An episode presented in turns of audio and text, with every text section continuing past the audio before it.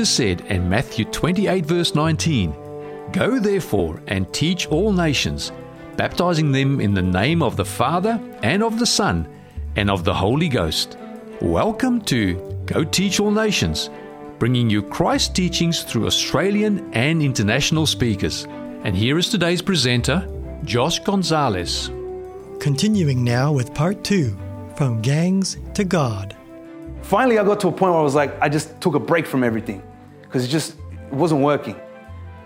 And now I'm going to church like never before. Every Sabbath, I'm in church. I'm getting involved in stuff at church. You know, I'm, I'm, I'm doing things like I'm trying to, you know, spiritually get better and stronger, and, and everything's looking good. And then one day I get a phone call from my mom, and she's crying on the phone.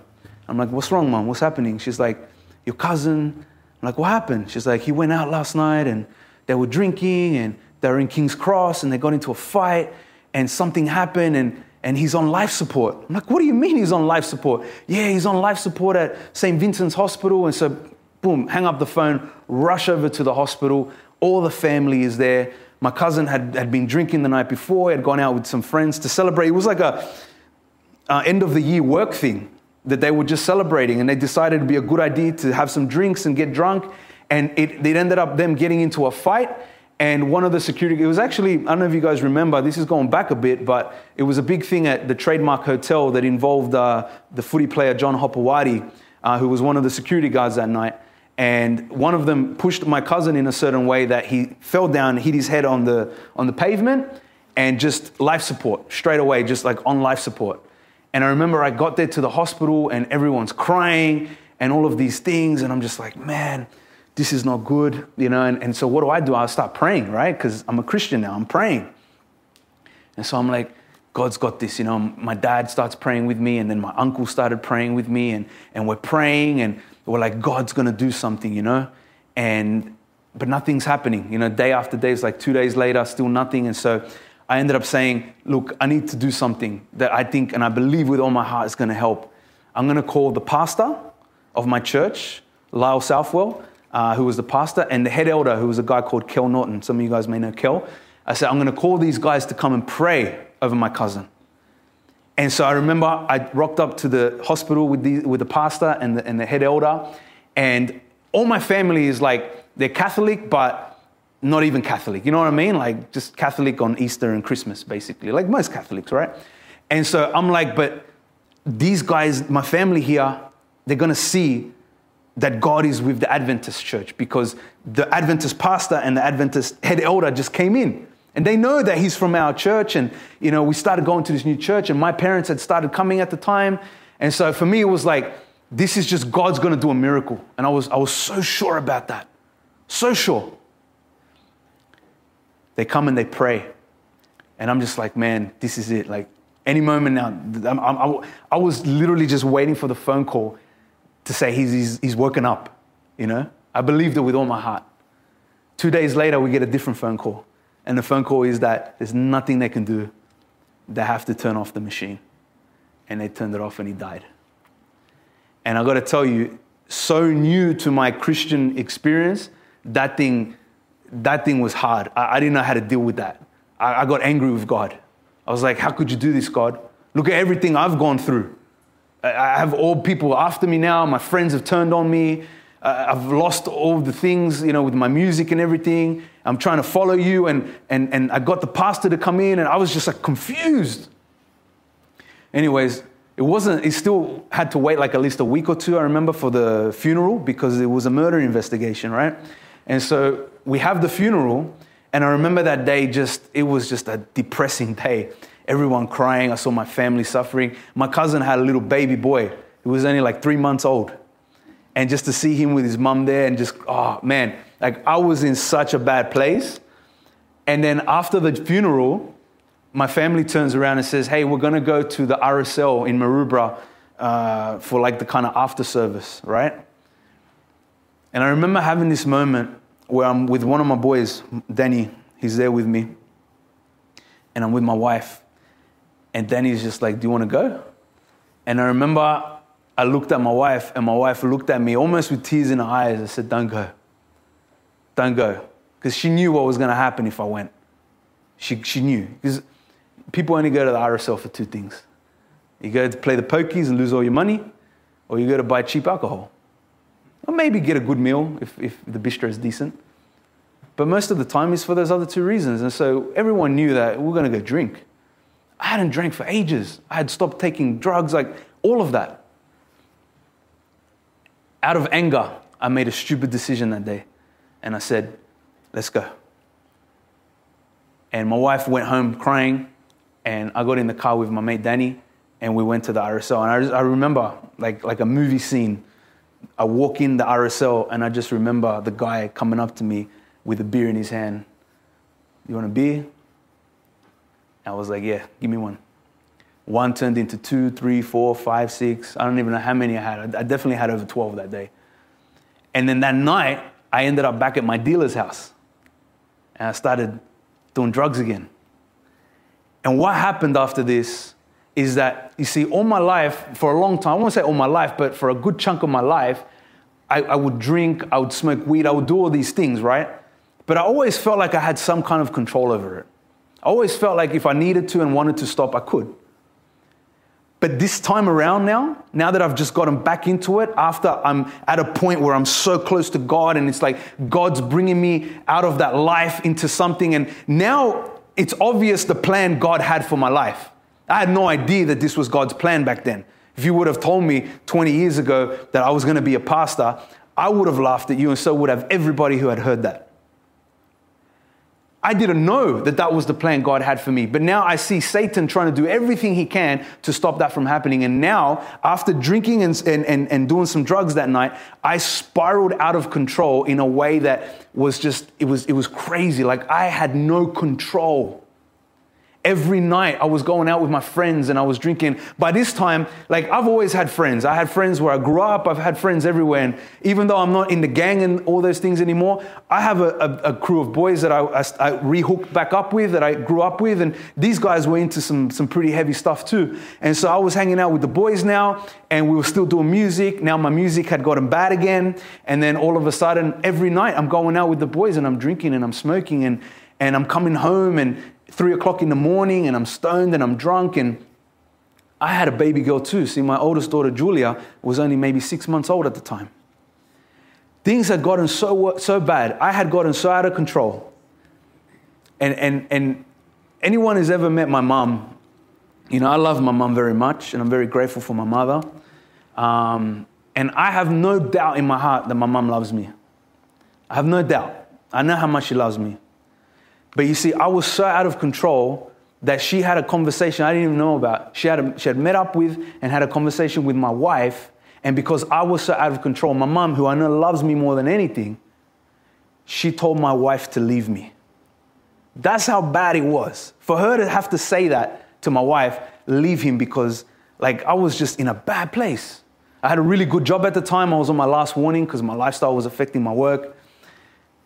My spiritual life at this point was non existent. I wasn't going to church, I wasn't doing anything spiritual. But you know what's crazy? My music, my rap music, was better than it had ever been before. It was so good, in fact, that we started filming video clips. That there was a big tour planned and starting to be planned for me to go and tour around Latin America. I had a company come and approach me about a record deal. My music was better than it had ever been before. And now that I look back, I realize that I could have had the music and I could have had that career and I could be maybe a famous rapper today. Maybe. But the cost of having that would have meant me lose everything that was good in my life. I would have lost my family for sure. I would have lost anything to do with my spiritual side, it would have been gone. It's in a sense, you know how people talk about selling your soul? I don't think selling your soul is really that you've got to sit there with a, a pen and a paper and actually sign something. It's about the decisions that you make. I'm going to choose this over this. And so while all of that's happening, and I'm going to wrap up now. While all of that's happening, one night I'm filming a, a video clip at a friend's record shop out in Mount Druitt. Now, understand, I left the gang that I was in because I was going to be what? What was I trying to do with my life? I was going to be a Christian. But you see, my life recently had been very non Christian. And my old friends had seen things that I was doing with my, my, my, boys and the music and all this stuff. And so some assumptions were made that maybe the whole reason of me leaving was probably fake. It was probably real what they thought about, you know, whatever reason that I left. So the threats against me from my old friends started to get really intense. Anyways, one night, but I, I always brushed it off because I had my friends as well. And, you know, when you're in that thing, you just think you're invincible and my boys are better than your boys kind of mentality. And, you know, anyways, I'm filming a video clip one night at a record shop in Mount Druitt with a famous the DJ that owned this shop there. And we'd gotten there probably about 10 o'clock at night, and now it was around maybe 1 in the morning. We'd finished shooting everything we were shooting. And the whole time I was there, I was drinking and smoking weed and all that stuff. By, by 1 o'clock in the morning, I was just really, really wasted, right? I was ready to just drop into a bed. And my friend Danny was driving me, and two of my other friends had a car as well in front. And so we're getting ready to pack up and leave. And as we're getting ready to pack up and leave, there was a guy there that was a, rec- uh, it was a, producer, a music producer, made beats. He had a, a studio set up at the back there. Now, I known this guy since back in the day when I was with the other boys. And so we were all mutual friends. And so as we're getting ready to leave, he comes and he says to me, he goes, he called me by, a, I, I used to have another name um, that I used to go by, but he calls me and he says, hey man, he goes, listen, there's a bit of a situation. I go, what's wrong? He goes, your old friends are here. I go, what do you mean my old friends? He goes, yeah, you know, he starts naming names. I'm like, all right. I'm like, how many of them are there? He's like, oh, there's two carloads of them. And he turns around and he says to me, he goes, he goes, they wanted to come in, but I, I couldn't let them come in, and, and I had to tell them it was because you're here. See, this guy understood what would happen inside his shop if we were all in there. He's got thousands of dollars of equipment. He's not going to just let us brawl inside the shop, right? So he didn't let them come in. And they had like this big metal security door, kind of like a prison type door. It's like this big, heavy steel door that they used to have because Mount Druitt, you got to protect your stuff really well out there, right? And so they had, he had locked it with a key and they couldn't get in. And he says, Man, when I told them that you were in here, he goes, They got really angry, man. I go, All right. He goes, Yeah, two carloads of them. He goes, Man, some of them, that I saw like a baseball bat. I saw some other stuff. And then he's like, He goes, One of them has a gun. I'm like, All right. As he's telling me these things in front of my other friends, one of my friends is there who's probably more drunk and more stoned than me. He's just like, Let's just take him on, bro. Let's just fight him. I'm like, Dude, relax, man we're wasted. We're outnumbered at least three to one. These guys are on a mission. Like, I, I just, I was hesitant to let them get involved in this stuff because at the end of the day, them getting involved was them getting involved. Right now, the problem was with me. And so I said to them, I go, look, man, this is my issue. I got to sort this out. I appreciate you guys having my back and everything, but I'm just like trying to figure out a way. And you know what? When you are raised in church, and I don't know if anyone can relate to this that's maybe watching or, or here tonight, but even when you are literally doing the worst possible Christian thing you could be doing, in your moment of desperation, there's only one thing you know to do, and that's to say, God help me. And I was asking God for help because I didn't know what to do.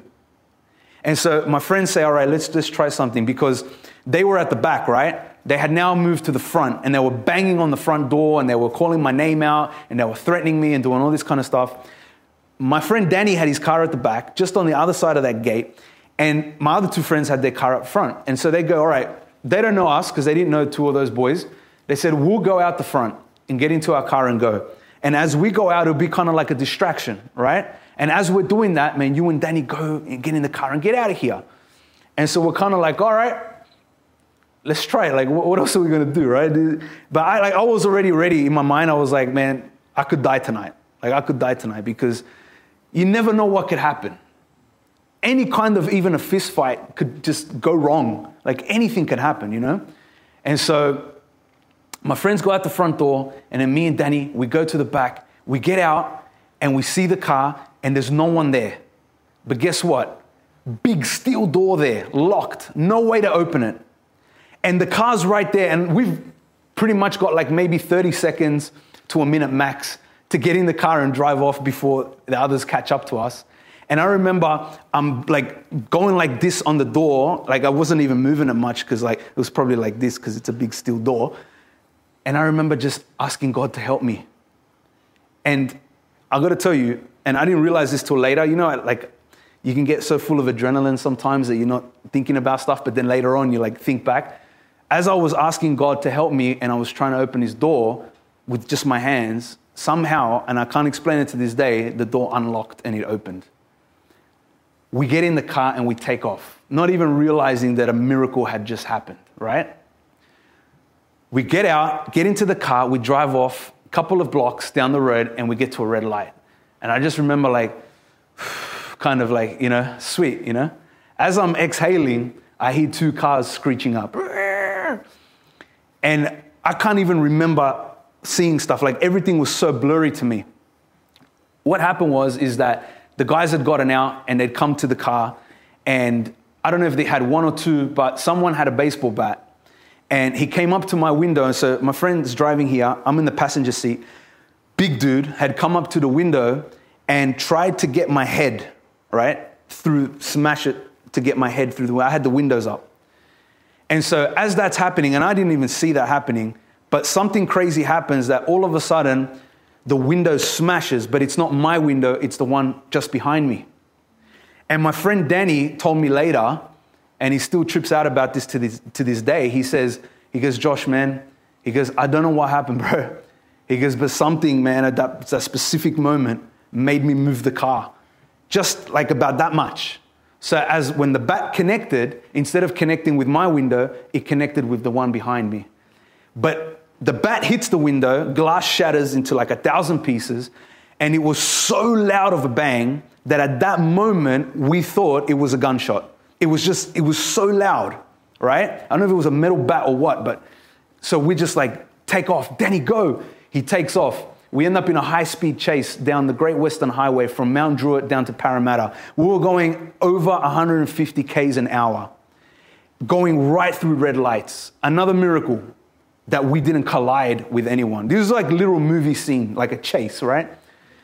And I remember every time I would look back, I remember that the two cars would just keep coming and keep coming. Until finally I realized that they weren't coming anymore. They had just kind of started fading away in the back, in the distance. I called my wife. It's probably like two o'clock in the morning. I didn't know exactly what happened. I thought maybe I got shot at. Very possible. I know how my old friends are, and it's very, very possible thing. So I call my wife and I say, Look, I don't know if they knew where I was living at that time, but I was living in Granville in an apartment. And I said, close everything up, lock everything up, keep an eye out. If you see any suspicion, like call the cops. If they're coming there, call. Them. I'm not going to go there. I'm going to go somewhere else. But if anything's suspicious, because there's my wife there, she can call the cops. You know what I mean? But I'm going to go lay low for a little bit because I don't know if they're coming after me or whatever. So I end up going to a friend's house. And, anyways, I end up getting back home in the morning. I go to sleep for a few hours. I wake up. I wake up to my phone going crazy. And now it's my friends that are calling me. And they're telling me, hey, what happened last night, bro? I'm like, did they try to get at you? I'm like, yeah, yeah, they tried to get at me. And my friends were just going crazy. They were so angry.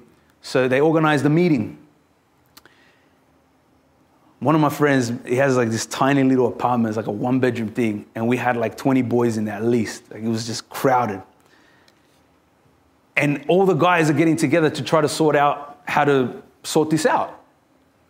And so I'm sitting there, and my friends are talking, and they're like, Yeah, look, why don't we do this, man? Like, call them, tell them you're going to the same place tonight, and what we'll do is that when they get there, we'll like have like a hundred guys around there.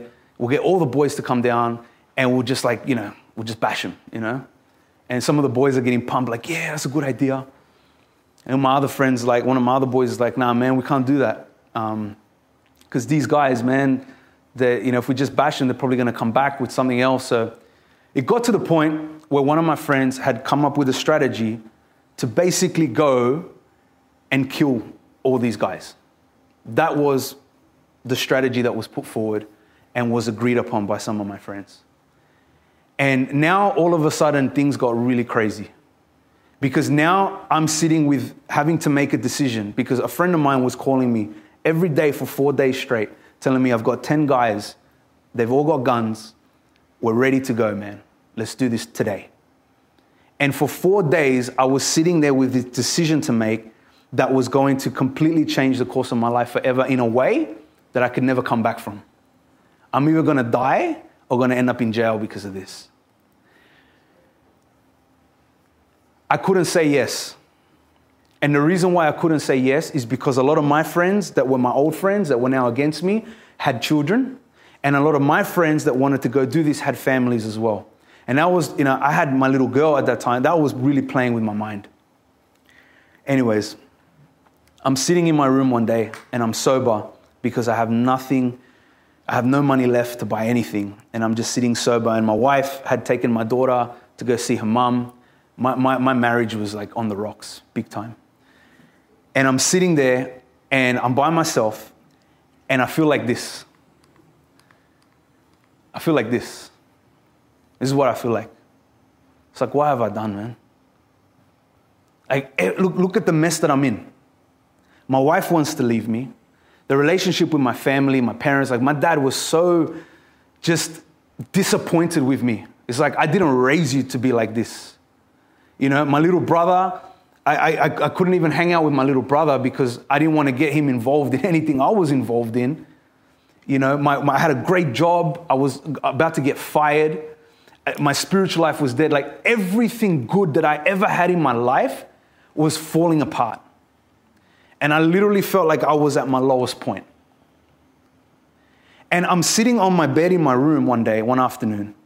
And as I'm sitting there, my wife, you know, she had her desk in the room as well. And on her desk, she had her Bible and her Sabbath School Quarterly. But I didn't even know about that Sabbath School Quarterly. There was a Bible there. And I remember as I'm sitting there and I'm having all of these thoughts and I'm like, you know, what have I done? And I'm, I'm at my lowest point, right? At that moment, I start getting a little voice in my head. And you know what it's telling me? It's saying there's a way to sort all of this out, Josh. A way, a very simple way. If you're not around anymore, the problems go as well. So I'm sitting there and I'm contemplating maybe even taking my own life. Because if I'm able to do this successfully, it will, in my mind, the, the thoughts are coming that all the other problems are to kind of disappear, right? Now, we know the truth is that that's not the truth. You know, that kind of thing doesn't sort problems out, it creates more problems, especially for the ones that you love. But I wasn't even thinking straight. And so while I'm there at the lowest point in my life, like in the pig pen, like this prodigal son, I look somehow I look over to my wife's desk and I see the Bible on her desk. And there's like a light coming out of this book. It's like it's calling out to me. And I remember that I had this kind of feeling that, like, God, you know, like go to God, right? Kind of feeling. But as I'm getting that thought, another thought kind of overtakes it. And the thought that overtakes that is like, man, how can you come to God, man, after everything you've done? Are you serious? Like you've, you've gone way too far to come back to God. God's not listening, He's not there. And so now I'm having this battle of like, do I go to God? Do I not go to God? And as this is all happening, I don't even know how it happened. I, I want to believe I think I have to believe because I honestly don't know how it happened that somehow the Holy Spirit caused me to go on my knees and start praying. Because I end up praying, I hadn't prayed, like prayed, prayed for a very long time. I would have nights when I was drunk and stoned, when I was just like out of control, and I would say, God, help me, because I'm, I'm, I'm out of control and I can't do anything to, to, to fix myself. But to pray, pray, I hadn't prayed in a long time. And I find myself on my knees and I'm praying and I'm pouring my heart out to God and all I remember that I was saying, I said a lot of stuff, but all I could really remember myself saying is, God, what have I done? Look what I've done. And I started realizing that every issue and every problem that I'm facing in my life right now is my fault. And it's probably the first time I'm honest with God and I'm just pouring my heart out to Him and I'm, I'm telling Him, Lord, I don't know what's going to happen now. There's like no way out of this thing. If I go down this route, I'm, in, I'm dead or in jail. If I go down this route, I could lose all my family and stuff. And then I'm trying to maybe even think about taking my own life. And so I just couldn't see a way out. And I'm begging God to give me something. And I start, I remember I just asked him, I go, God, I don't even know if you're there. But if you are, I need you to tell me something now. Because I'm about to do something. I have to make a decision. And that decision is going to change the course of my life forever. Tell me something, Lord. I don't even know if you're listening to me, but if you are, please tell me something. And I remember I got up, I got up from, my, uh, from the prayer, I opened my eyes, and I remember I saw there was a book next to my wife's Bible, and it was a Sabbath School Quarterly. I don't know if it was the current one or the old, an old one, I don't know. But something inside of me just said to me, Go and pick up that book. There's a sign for you in there. And so I went over, I grabbed the Sabbath School Quarterly, and I opened it. I wasn't searching, I, I just opened it to a page. Do you guys know what was on that page? What was the lesson for that week? See, there was an image on that page. And it was a lesson. This was the image that was on the page that I opened up to. I opened up that book to this image. It was the first thing that I saw after begging God to give me something to let me know that He's there. And you see, I knew this story. I knew what the son had done. I knew that the son had messed up. I knew that the son had turned his back on his father. But I knew that when the son came back home, I knew how the father ran out to him and he forgave him and he celebrated him and he welcomed him back home. And so at that moment, I saw that and I just fell on the floor and I couldn't stop crying for maybe like three hours. I'm just on the floor crying and I can't stop crying. And as I'm on the floor, I could feel the love of God pouring down on me. You see, my whole life, even having gone to another church, but my whole life, I had heard about Jesus. I had heard testimonies about what Jesus had done for people. I had heard stories and people share about their personal relationship and experiences with Jesus. But it wasn't until this moment in my life, I was 25 years old, I had, for the first time in my life, my own personal experience with Jesus Christ. And as his love poured down on me, I just felt, I, I was just, he was just changing me as I was having this experience. And I remember when this all kind of happened, and it was like, you know, I'd come out of it, I remember talking to my wife, and I remember saying to her, hey, you don't understand what's happened, and I've had this experience with Jesus. And, and my wife was just like, yeah, all right, yeah. Like she just didn't believe me. And I remember the next day I went to see all my friends, and my friends, they were waiting for me to give them an answer to see what we're going to do. How, what are we going to do, Josh? How are we going to sort this out? And I remember I went to, to my friends and, and I, I spoke to them and I said to them, I said, guys, you don't understand what just happened last night. And I'm sitting there in my friend's garage, you know, with bongs on the table and beers everywhere and everyone doing stuff. And I'm sitting there and I'm just telling the boys, how Jesus came into my heart last night and changed me. And some of the boys just kind of quiet and thinking about it. Some of them started laughing. One of them said, Dude, bro, you've smoked too much weed. Like, you need to stop, man. And I remember I looked at them all and I said, Guys, and I was just so confident. And you don't understand. I smoked and drank and for so long and I couldn't stop. I couldn't stop. And I looked at them all in the eye and I said, you will never see me smoke or drink or do any of this stuff ever again. And by God's grace, that was the very last time that any of that ever happened. Over 10 years ago now. That day changed my life forever. And it put me on the course that I'm on now. Now, I have a lot more stories that I'll, I'll, share over time, some of the experiences of what's happened from that moment up until now. But I think I've, I've taken enough of your time tonight. Uh, maybe we'll leave it for a part two next week because there's some really, really cool stories I'd love to share with you guys. But I'm really happy to say that I'm not the person I used to be anymore because of Jesus Christ. Because of the fact that when I was at my lowest point and I called out to him, he answered me. Because when I had made myself believe that I had gone too far to come back to God, God ran to me and he hugged me and he put his robe on me and he celebrated that Josh had come back home. And you see, if God could do that for me, I know God can do that for you. It doesn't matter who you are, it doesn't matter where you come from, it doesn't matter what you've done, it doesn't matter how far you have strayed. You see, there is nothing you can ever do to cause God to love you any less. Nothing. God loves you in such a beautiful, unconditional way that I, I have to admit, you see, I don't understand God's love. I don't, I don't understand it. It's, it's something that's too big for my mind to comprehend. Because as a human being, I understand this. You see, if we're friends, even if we're family, if you betray me, man, I'll forgive you. I'll try my hardest to, you know, work it out. But then if you betray me again, man, all right, I'm a Christian now.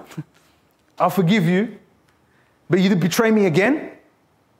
You see, as human beings, we get to a point when we get betrayed enough, we're like, that's it, I'm done with you. That's the human natural reaction to betrayal. But you see, we betray God daily, even. And God never ever says to us, I'm done with you. Whatever it is you have done, if you come to the Lord today, all you need to do is start making your way back home. The Bible says He's waiting for you. I'm looking forward to church going on this journey with you guys and sharing so many amazing things that God has shown me over the years. Not just me being in ministry, but just in my personal spiritual experience. I want to pray to God that over the next few weeks and months, we are going to see God and Jesus. We're going to see Jesus in the most beautiful, clearest way that we have ever seen him before. I'm excited to go on this journey with you guys. But I want to just leave you with that last thought. If you make a, a choice, a decision in your heart to start walking back to God today, He is going to start running towards you the moment you make that decision. God loves you. have no idea how much He loves you. I, I, I still can't understand why He loves me so much. Do you ever have those moments where, you know, you've let God down and you know how God responds? He blesses you. And you're just like, why, God? Like, why, why you treat me like this? Why, why do you treat me like this? I don't deserve it. I don't deserve anything that you do for me. I don't deserve anything that you've done for me. And he just responds simply by saying, You just don't know how much I love you. God is our Father, guys, and He loves you and He wants you to come back home. So, yeah, I'll leave it there. I think I might continue a little bit maybe next week with some stories post conversion experience. But I just wanted to share that with you guys tonight to start off just so you can understand a little bit about my journey and what has brought me here. Um, and I'm really excited, church, to go on this you know, journey of uh, and do ministry with you guys uh, this year here at Waitara. I'm really excited to share with you so much of uh, my experiences and the things that the Lord has shown me. And I pray that this group, this youth group, this program that we have, Acts 29, is going to be a real blessing to everyone that comes. Uh, and, and we're praying that there are going to be a number of you that through this program are going to connect with Jesus, uh, are going to uh, experience a real experience and, and personal relationship with Jesus, and, uh, and, and you know, you'll give your heart to the Lord through it. So thank you. Oh, there is a little Q&A time. We'll keep this one short though, because, yeah. By the way, all the programs we're going to do on a, on a Friday night, just with a little disclaimer, they're not going to be as long as tonight. It's very hard for me to tell my testimony and keep it short. I've left out so much. Um, but yeah, we're not going to do, you know, big, massive hour, hour and a half talks and stuff. They'll be shorter, I promise. Thank you very much for sharing. That that was beautiful, and I imagine every single person here has been incredibly blessed by your story. I know that I have. Mm. We have time for just a little bit of questions, um, just because of time. So I just want to open it up to all of you guys. This is your time to ask. Um, Pastor here, any questions that you might have. So just signal me over if you have a question. There's no dumb questions. shy group, eh? Think maybe they just want to go home. You guys just want to go home? I'll leave a little bit more time, and if no one has any questions, I know I do. I'm going to ask my questions. Go. Okay, so what advice can you give to a young person who may be going through a similar experience where they are feeling tempted with wanting to explore the world and what it has to offer? It's a good question. Um, look, I understand. I think everyone understands. Like some, what, what some of the, the youth today don't don't realize is that us older folks and those that are even older, we've all been young once before. So we all understand. You know, it's crazy. Like I look at the young people today and the influences that they have, especially with all this, you know, drill music and all this stuff that's going on now in Sydney, especially. And it's not that much different to the stuff you know we were going through um, back in the day, but to answer the question, look, I praise God that I left and was able to come back. But when you see a testimony like mine, don't think that that is the rule. You know, I, I, I, believe I'm the exception to the rule because I know for a fact that for every one person that goes out into the world and comes back to God, there can be five or ten that go out into the world and never come back. You see, the world is very tempting. And the devil, the Bible says that he's like a roaring lion, right? Seeking whom he may devour. The Bible tells us that he's busy. And he's busier now more than ever because Jesus is coming back soon. And so, all I will say to young people and advise them is just be careful. Because there are so many things that the world will tell you are innocent. There are so many things that the world will tell you is it's not that bad. But these things have a powerful way to take you away from the Lord. And ultimately, you know, think about the story of this of, of, of the prodigal son. You know, he saw the world outside and how attractive it was. But there's one thing that he realized very quick when he left his father's home and went out into the world. He realized very quick that everything he thought what it was was a lie. It was just one big deception. And the Bible says that the devil is the prince and the ruler of this world. And you know, he's not trying to save us or for us to get saved. So be careful. Be careful, uh, is, is basically all I can um, yeah, advise on that one. Thank you. I might just ask one final question. Sure. You were raised in a church, even though a different one, and left. Looking back at your experience, do you believe God ever left you during that time? That's a good question. You know, one of the things I remember when I uh, joined the Adventist church, I remember someone saying something once that really kind of uh, shocked me. I remember that I think back in the day they used to tell kids that when they went into the movie cinema, that the guardian angels would wait outside and wouldn't go in there with them. You know, and I think maybe some people that are listening actually believe that. I, I don't believe that whatsoever. And the reason why I don't believe that is because look at what I shared with you tonight. That night, I was up to no good. That night, I went out to drink and to smoke and to do things that were completely against anything that I had been raised to believe was right and good. And as I look back in that night, I see when I tried to open that fence, God was there. When I was in the car and my head was about to get smashed with a baseball bat, God was there. That as I was going through red lights at 150 Ks an hour, God was there. And one of the most incredible things that I've realized, having had my experience, is looking back and realizing that God was always there. Because if He wasn't, I wouldn't be here today.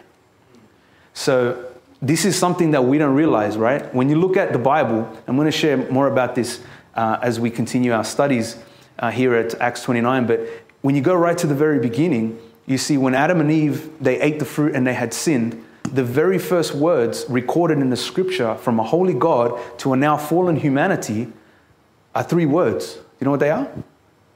It was the very first thing that God said to Adam and Eve. He said to them, Where are you? Because the Bible said that when they saw God coming in the midst, you know, of, in the garden, that they ran and hid from him. And so I've come to realize, you know, the Bible says that God is the shepherd and he's out looking for his lost sheep. God is on a, on a mission to find us. And he's coming for us to save us and take us back home. Problem is, that we keep running and hiding from him. But I believe God was always there. And I think if some of you guys actually take the time to be very prayerful about this and start to really think about this, you're going to see moments in your life when you thought God wasn't there, He was. It's like that famous picture, right? With the footprints in the sand. You know? When you couldn't walk anymore, I carried you. Sometimes we don't even realize because we're not aware. All the time that I was living out in the world and I was living a sinful life, my awareness of God's presence wasn't there. But I believe God was always with me. And I thank Him for that because if it wasn't for that, I wouldn't be here today. And I'm going to be eternally grateful to Him for that.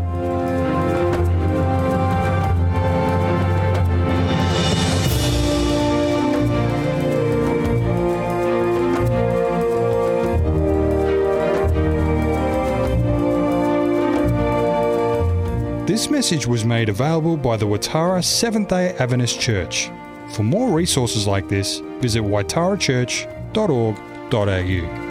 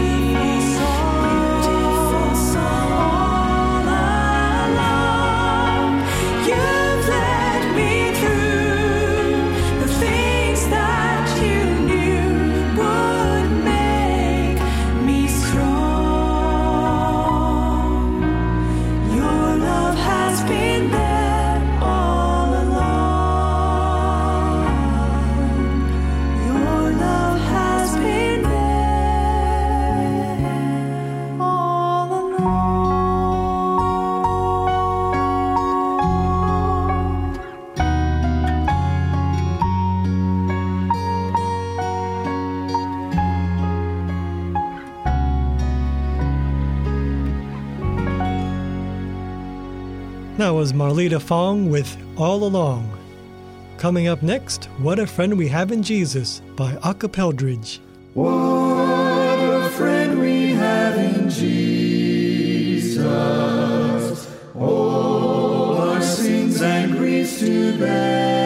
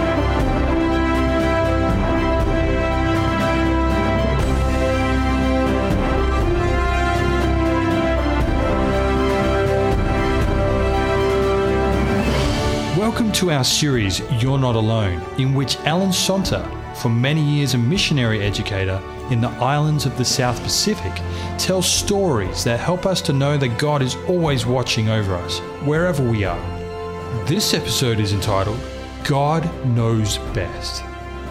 This story happened in Auckland, New Zealand in 1980.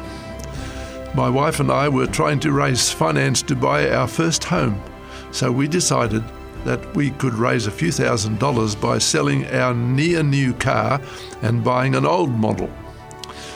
I used to hate buying cars, especially used ones, as I remembered all those horror stories in the news about how people were taken in by sharp operators. So when we decided to change cars, I especially asked God to show us which car we should buy. Within a week or so, we had a buyer of our $8,000 car and were looking for a used vehicle that would cost around $3,000. I searched through the newspapers every day and marked ads that looked promising. We went to see several cars, but somehow none seemed to be just what we had in mind. Something seemed to make a negative impression on my mind about every one of them. Then one day, I phoned a person with a car for sale, and he promised to bring it around in the late afternoon for us to see. Apparently, he was driving down country and would bring the car in on his way home. The time came for the car to arrive, but it didn't show up. Time passed until just as it began to get dark, a white car with a black vinyl roof pulled up in our driveway. It was an Austin 1300 GT, but I couldn't distinguish much detail in the semi darkness. The owner was apologetic about being late, but had been held up on his way back to town. Despite the poor visibility, something seemed to say to me, This is the car you should buy. So I said to the owner, I think the car's what I'm looking for. I'll come around to your place in the morning and check it out carefully. If there are no problems, we'll talk about a price. The next morning, my wife and I drove across town to the address we had been given, and I took the car for a drive. I was fairly gentle with it, but checked out the CV joints on full lock and did the usual things that could be expected to show up any problems. The paint work wasn't real good, but there were no signs of rust. Since everything seemed to be all right, I offered the owner $3,000 for the car. Even though his advertised price had been 3400 he readily accepted my offer. I wrote him out a cheque, got his signature on the change of ownership form, and while my wife drove the car we were selling, I took possession of our new purchase and started off for home. After a kilometre or two, I decided to see what power the car had, so put my right foot down rather firmly. The car surged forward impressively, but at the same time, a queer swaying motion gave me a real scare. Something was seriously wrong somewhere, but where? I eased off the power and the feel of the car returned to normal. Power again, and there was that sickening swaying. I felt anxiety rising inside me. Had I been misled into buying serious trouble? Had the owner been so eager to accept my offer because he knew there was trouble and just wanted to get rid of the car? I drove the car to the workshop of a mechanic friend, Colin, and as calmly as I could asked him to check the car out. I explained the unusual symptoms, and he put the car on the hoist and checked underneath very carefully.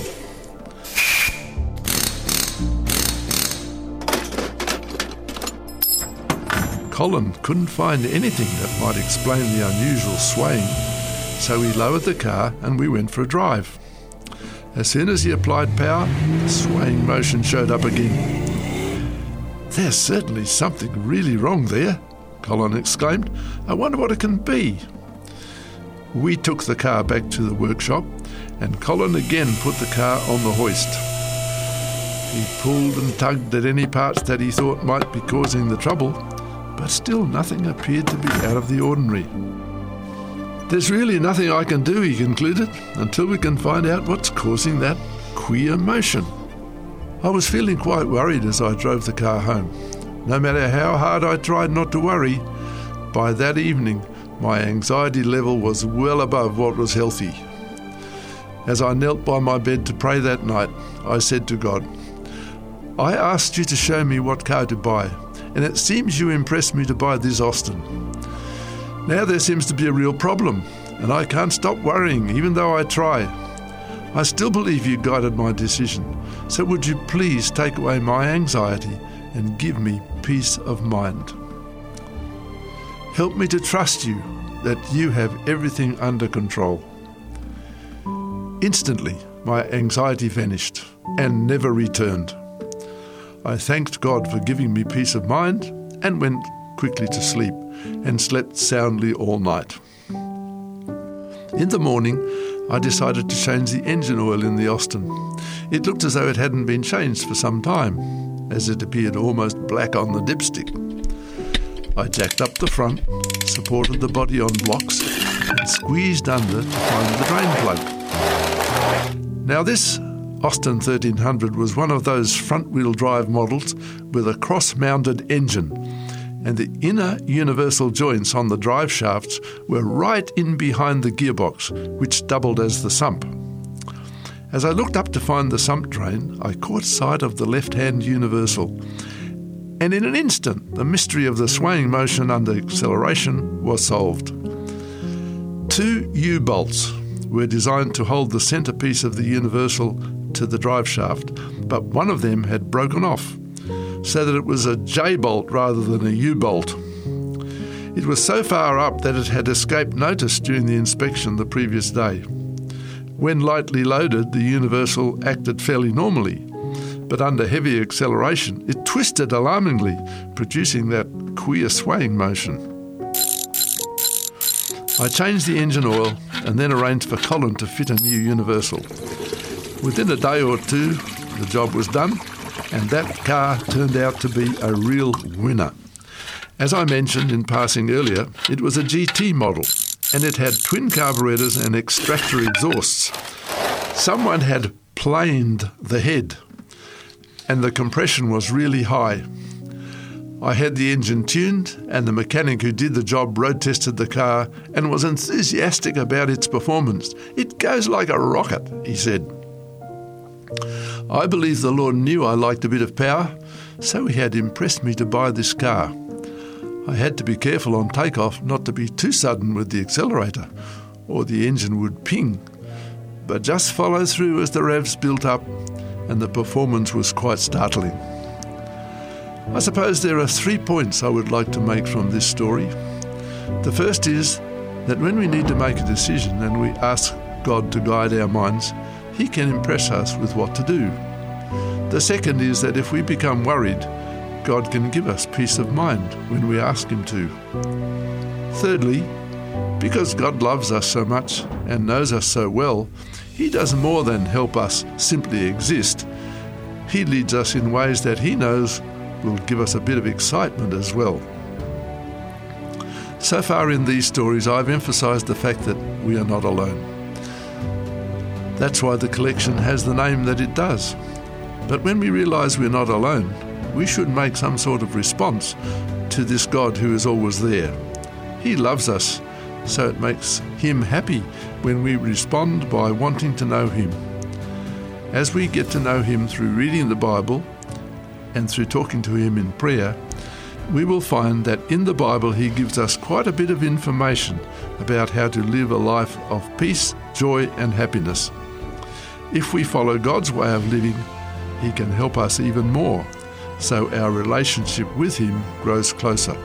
I invite you to learn to know Him and trust Him for yourself. You've been listening to our series, You're Not Alone. Stories told by Alan Sonter that help us to know that God is always watching over us, wherever we are.